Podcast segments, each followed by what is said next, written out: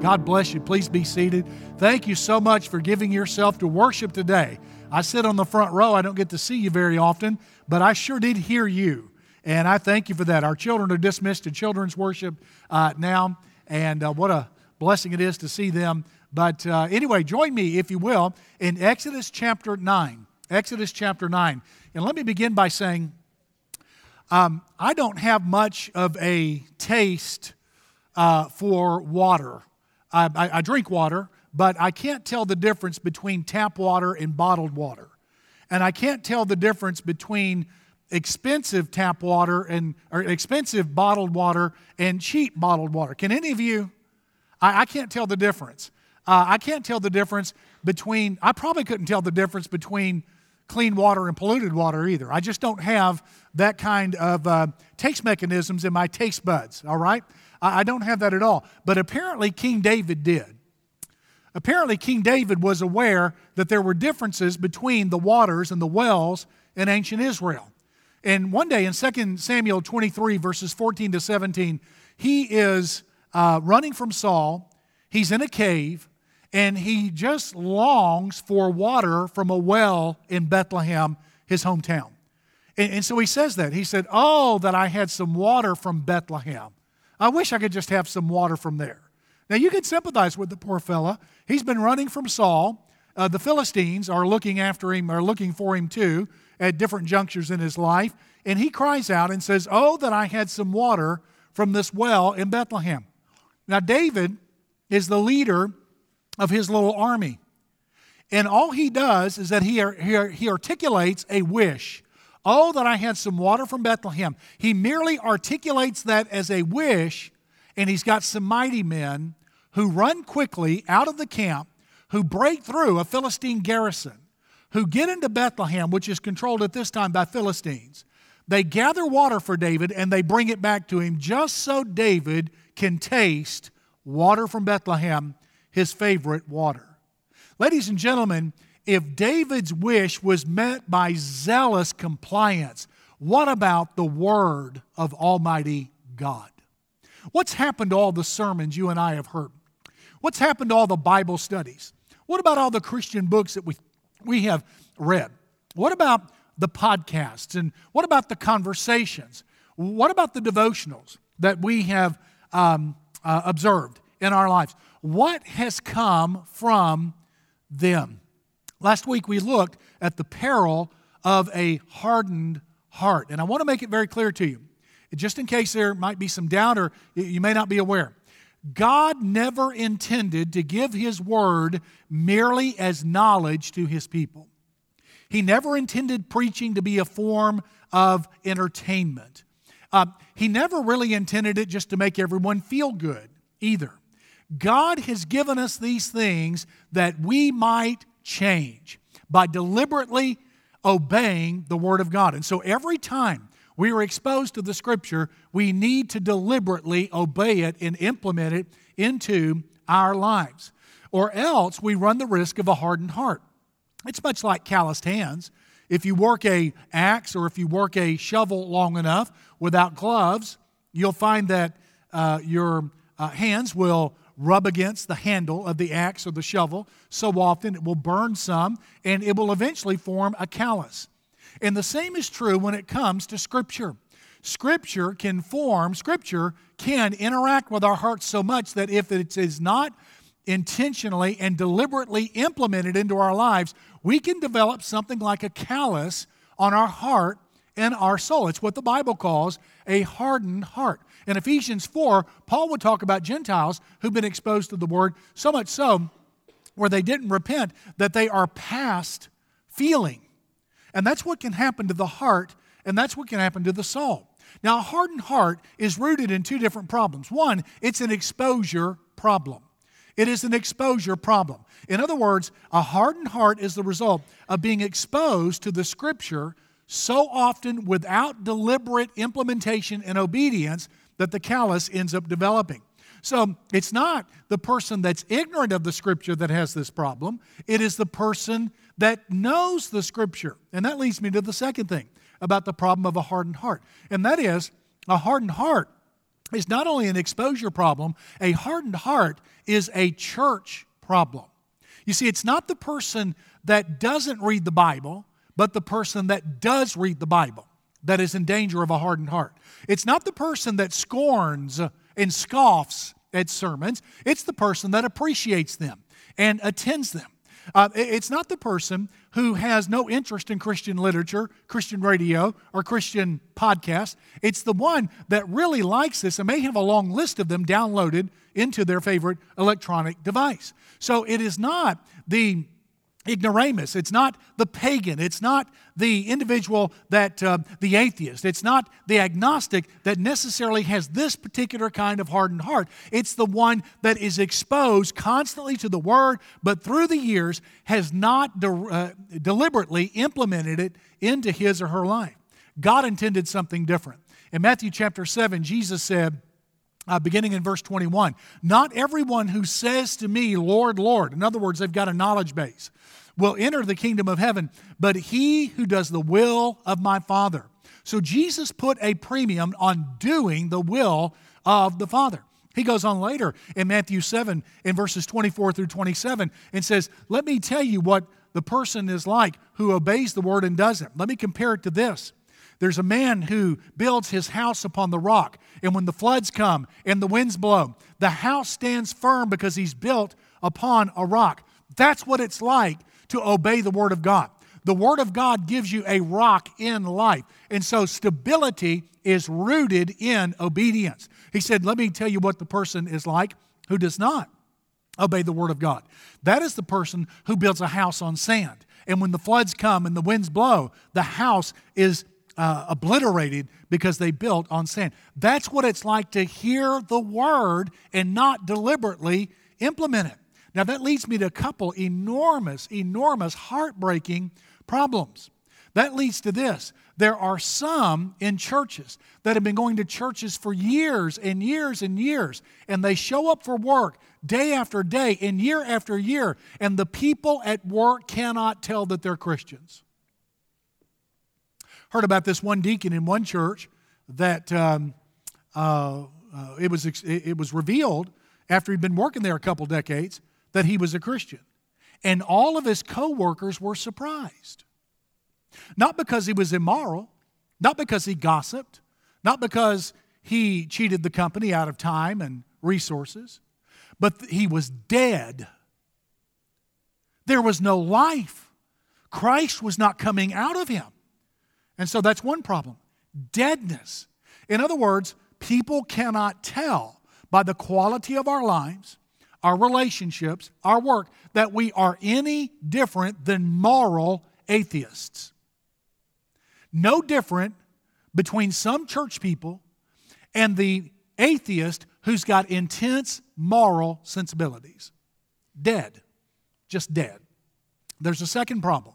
There are some people who are very committed to Bible study and to small groups and to Sunday school and listening to sermons that, quite frankly, let's admit it, they are the meanest people on the planet.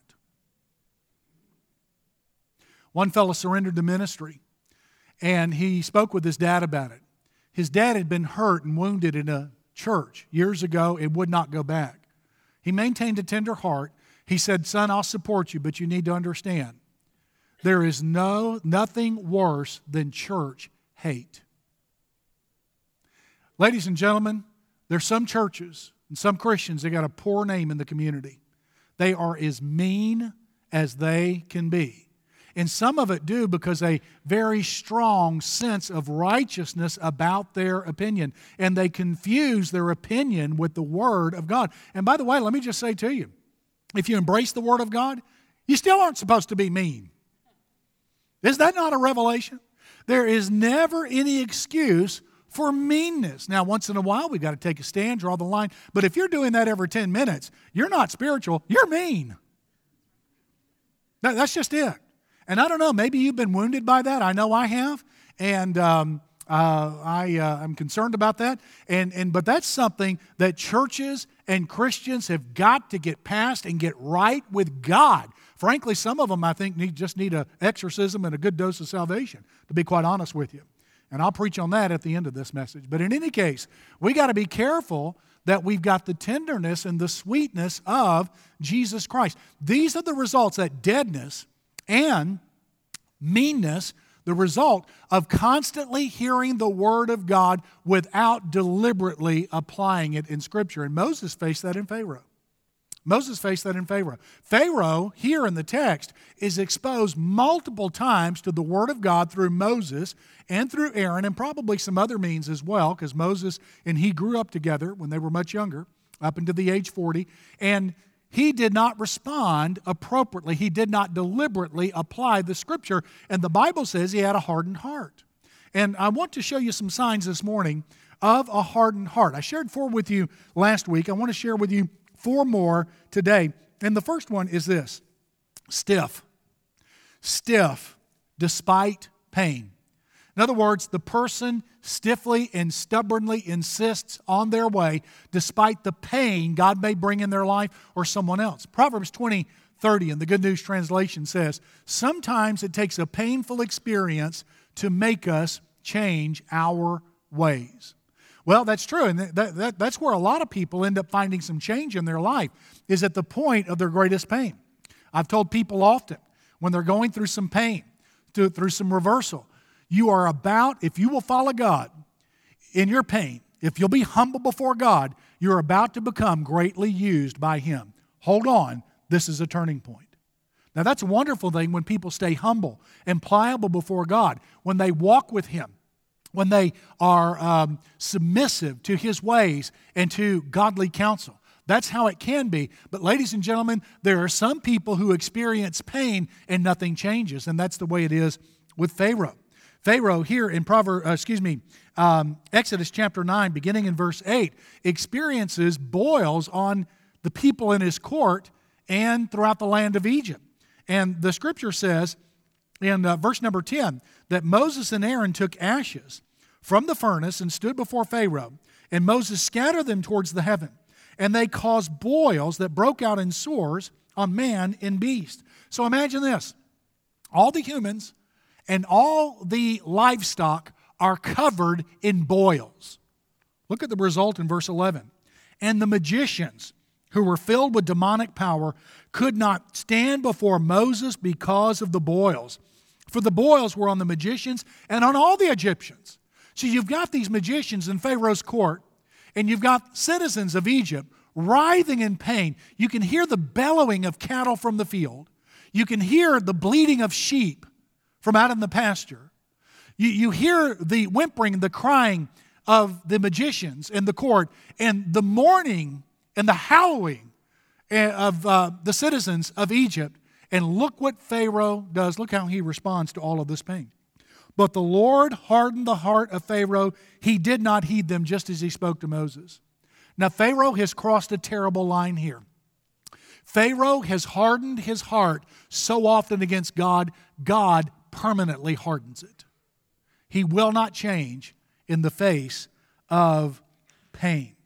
You find a person that constantly overdrafts their bank account and get phone calls and are embarrassed when they're denied a purchase. You get phone calls about credit cards, end up breaking your wife's heart once again, and she stands weeping, losing your temper. Of course, you never lose your temper, you actually find it, don't you? And scare the daylights out of your children, and horror is written upon their face. Keep getting your heart broken over dating bad boys and won't change. Ladies and gentlemen, pain without change may reveal a hardened heart. But there's a second, and that is same. Being the same uh, despite uh, confession. Uh, he, um, uh, Exodus chapter 9, verses 27 and 28 tell about the story of the hail. God rains down hail on all of Egypt. It is so fierce.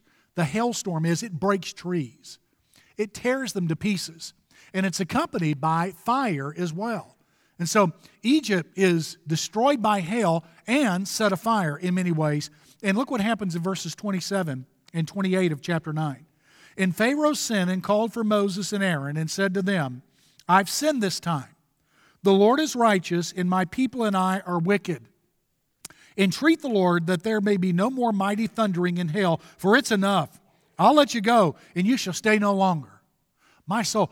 Pharaoh is experiencing personal revival, is he not? Uh, he's turned. There's some hope here. Finally, Israel is going to be released from his tyrannical grasp. I've sinned, the people have sinned, the Lord is right in this matter, you all can go. Well, Moses goes and prays and asks God to relieve them of this plague of hail. And look what Pharaoh does. Verse 34. When Pharaoh saw that the rain, the hail, and the thunder ceased, he sinned yet more, and he hardened his heart, he and his servants. So the heart of Pharaoh was hard, neither would he let the children of Israel go, as the Lord had spoken by Moses. He confessed his sin, but he did not change. It goes on in chapter 10, verses 16 through 20, where here in chapter 10, you've got the plague of the locust. A similar scene occurs. He asks Moses to give him some relief. Moses goes and cries out to God. And uh, the story picks up in verse 16 of chapter 10. Then Pharaoh called for Moses and Aaron in haste and said, I've sinned against the Lord your God and against you. Now, therefore, please forgive my sin only this once, and entreat the Lord your God that he may take away from me this death only. So he went out from Pharaoh and entreated the Lord, and the Lord turned a very strong west wind, which took the locust away and blew them into the Red Sea. There remained not one locust in all the territory of Egypt, but the Lord hardened Pharaoh's heart, and he did not let the children of Israel go. Once again, confession is followed by repeated sinful, disobedient behavior. The confession made no difference in his life. I don't know if he was flippant. I don't know if he was insincere, but the confession was not heartbreaking to where it changed his life. When that occurs, when that occurs, we may be witnessing a hardened heart. But there's a third mark as well, and that is selective. Chapter 10, verse 24, talks about the plague of darkness, how darkness hovered over all of Egypt, and uh, light was in the Israelite camp in the land of Goshen, but among the Egyptians there was no light. Now, the text doesn't explain what all that means, but apparently it was impossible for the Egyptians to create any natural light. Besides the sun being blocked out, they were unable to create any light with fire or other instruments. Not so the Israelites. God made a distinction between them, and the Israelites had light even in darkness.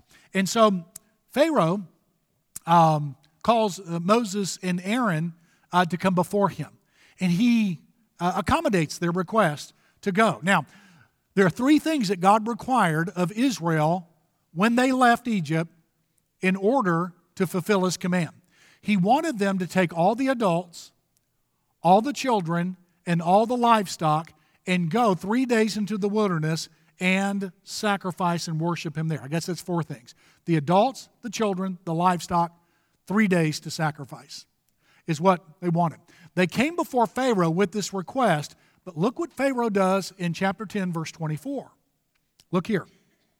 Then Pharaoh called to Moses and said, Watch this, go serve the Lord, only let your flocks and herds be kept back. Let your little ones go with you also. So it's okay to go three days into the wilderness away from the Egyptians where they won't be offended by your religious practice. That's okay. It's okay to take your livestock and your herds. It's okay to take the adults, or excuse me, it's okay to take the children. What I will not let you do is I will not let you take your livestock and your herds. The adults okay, the children okay, three days to sacrifice, that's okay. You know, three out of four ain't bad. Apparently, he and Meat Loaf were related, but three out of four isn't bad, and I'm going to let you go except for that one thing. We're negotiating here, we're bargaining here. I'll give you three if you can give me this one. Pharaoh was selective in what he obeyed, and ladies and gentlemen, the hardened heart will do the same. Instead of tithing, they'll merely give. Instead of witnessing and telling people about Jesus, they'll merely invite people to come. All of that's good, but ladies and gentlemen, God's got specific commandments that we are to pursue. Um, you know, I won't murder anybody. I won't uh, worship another God, but uh, promiscuity, that's not that big of a deal to me. Uh, maybe a variety of other things, but partial obedience, selective obedience to the commands of God. They approach, they approach uh, God's word and his commandments much like a menu at a restaurant. as if we get a choice. Ladies and gentlemen, I just need to let you know the commands God has given to us are all obligatory on every child of God, always and at all times. There's no selection. God is the only one who selects what commands we obey. He is the Lord, and we surrender and submit everything to Him. Selective. And then there's a fourth mark, and that is severance. Severance of a relationship, permanent severance of a relationship, completely cutting someone off without any uh, more effort on our part when there's an opportunity to heal a relationship. Look at chapter 10, verse 27. But the Lord hardened Pharaoh's heart, and he would not let them go. Then Pharaoh said to him, Get away from me. Take heed to yourself and see my face no more. For in the day you see my face, you shall die. So Moses said, You've spoken well. I will never see your face again. Most likely, these two grew up together. There's a long relationship here. Moses came up in the household of Pharaoh. Most likely, they were contemporaries. This is probably Ramses too, who lived during the era of Moses and he's breaking a relationship that endured for 40 years. And Pharaoh is saying, I will never make another effort at all to make this relationship right. My first pastorate was a wonderful time in my life. I was 26 years old, went to pastor the First Baptist Church of Kingstree, uh, South Carolina. The church had just finished building a worship center much like this one. And um, uh, the previous pastor led them to do that. I had the opportunity to pay it off. And uh, we did there, got the whole thing paid off in about four years. But uh, while I was there, there were five older deacons that took me under their wing and showed me how to be a pastor and how to be a leader. And one of those happened to be Aubrey Lewis. Aubrey Lewis had been very effective and very successful in the uh, co op electric company he worked for while there. He'd raised a wonderful family, and by the time I got there, his wife was a lovely Christian woman. His children were, in fact, his daughter was married to a minister who was evangelism director for the state of South Carolina for another denomination. But when Aubrey introduced himself to me, he did not immediately start with his success or with his blessings. I had been with Aubrey for an hour before he told me two of his downfalls. He said, The pastor before the pastor before you, I gave him a hard time while he was here. And I would fuss, fight, and fume with him in deacons' meetings. And he left, and another pastor came, and he preached a message, and it got all over my heart, and my wife got in my ear, and I realized I was wrong at how poorly I treated our previous, previous pastor.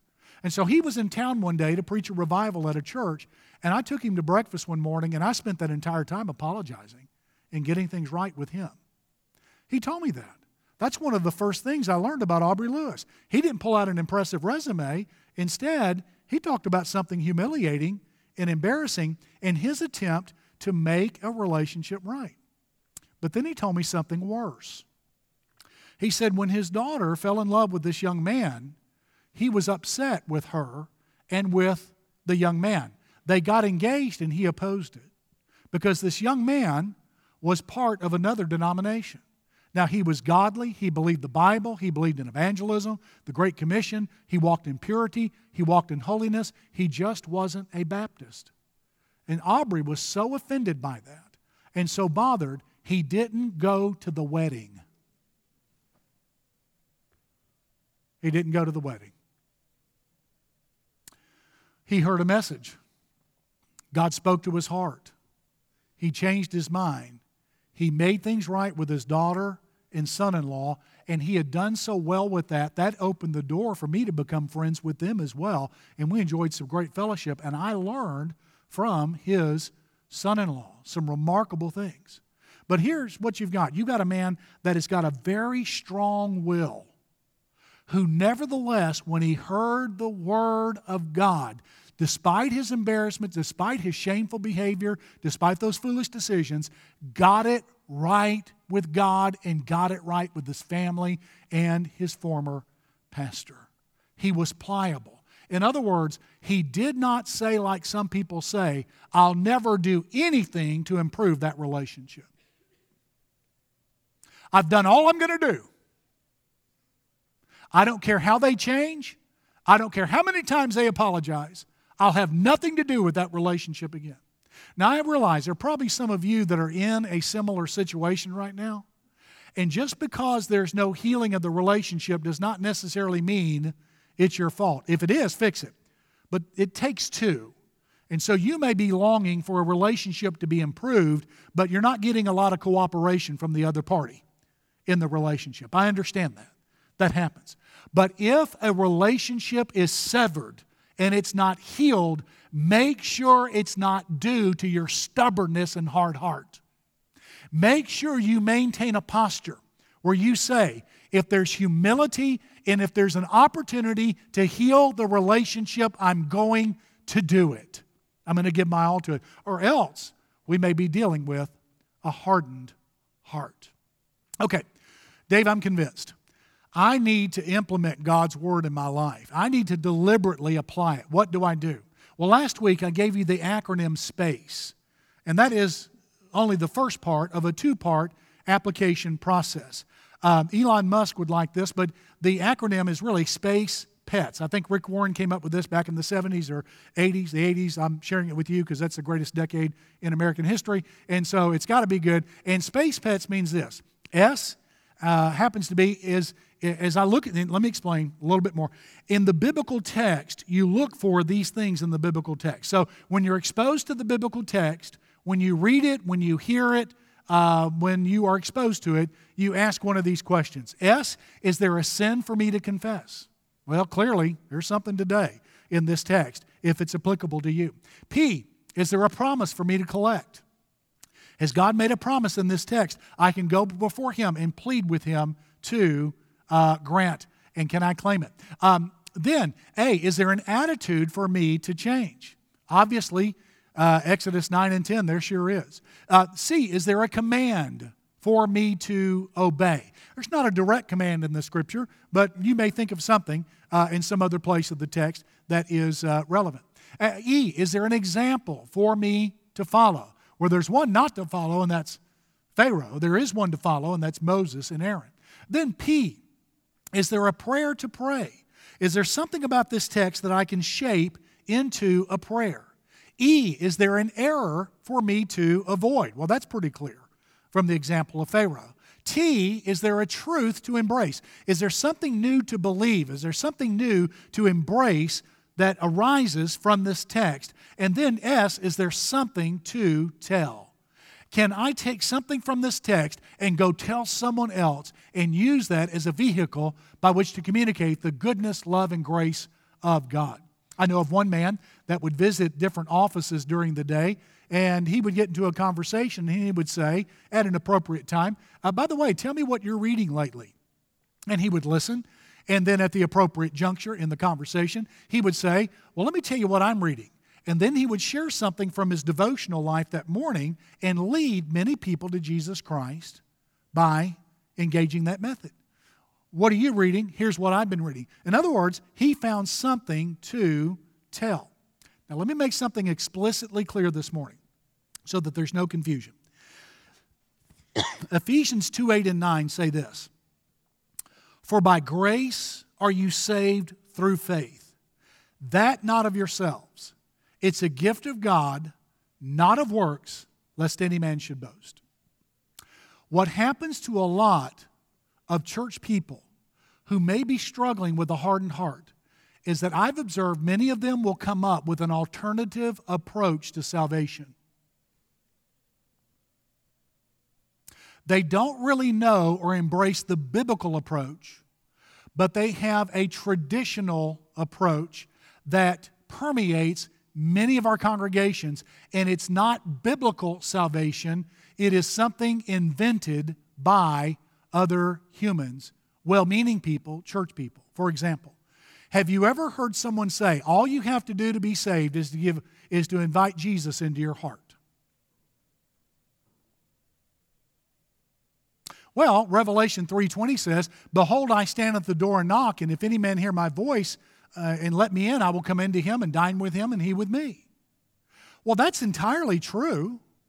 To be saved, you do invite Jesus into your heart, which is the throne room of your life.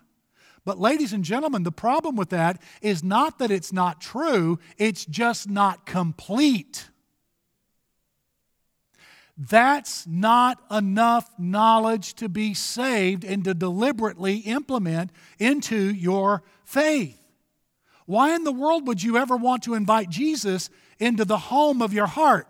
Because it's a wreck, it's filthy, it's dirty, it's not worthy for the presence of the king. But ironically, he's the only one that can clean it. We are desperately guilty before God, filthy, disgusting, repulsive before a holy God. And the degree and the intensity of that is so great it ought to break our hearts, and we should have godly sorrow before God. That's where we start. And then the only hope is the all sufficient atoning death of Jesus Christ at the cross and his resurrection. And then we place sole, singular faith in the death and resurrection of Christ, and we eschew and repudiate any notion of virtue or self righteousness or works because there's no hope at all. The only plank we have to float to glory is the grace of God.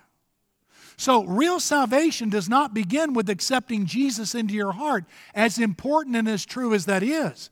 Real salvation begins with shame-faced humiliation before a holy God when we admit to Him, we're busted, we're broke, we're filthy, we're repulsive. Why in the world you'd ever love me, I don't know.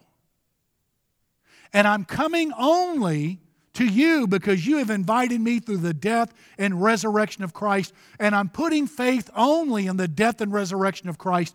When we do that, then Jesus is ready to come into our heart and be the master and be the Lord. In a previous generation, the idea was not merely accepting Jesus as your Savior, but it was joining the church. And I hope everyone joins the church. That's true, but it's not what saves. What saves is the grace of God and our faith in the death and resurrection of Jesus Christ. Now, listen, listen.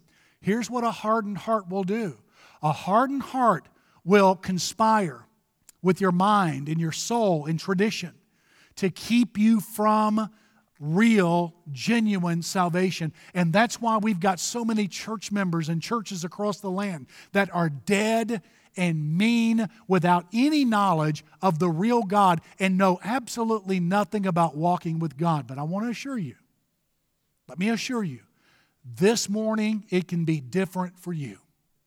There is in this place enough grace and enough love from God Almighty to save you, cleanse you, and bring you up close to the precious bleeding side of the Savior. Jesus Christ has won spoils of blessing and majesty and glory and honor and riches and wealth. He's won them by dying on the cross, certified it and proved it by rising from the dead, and He's ready to load your life daily with those benefits. And He invites you to come take them simply by faith. Would you stand with me quickly, please? I want to pray for you. We want to give you the opportunity to call on Him and say yes to Him this morning. Father in heaven, thank you for the opportunity to turn to you and to magnify the good news of Jesus.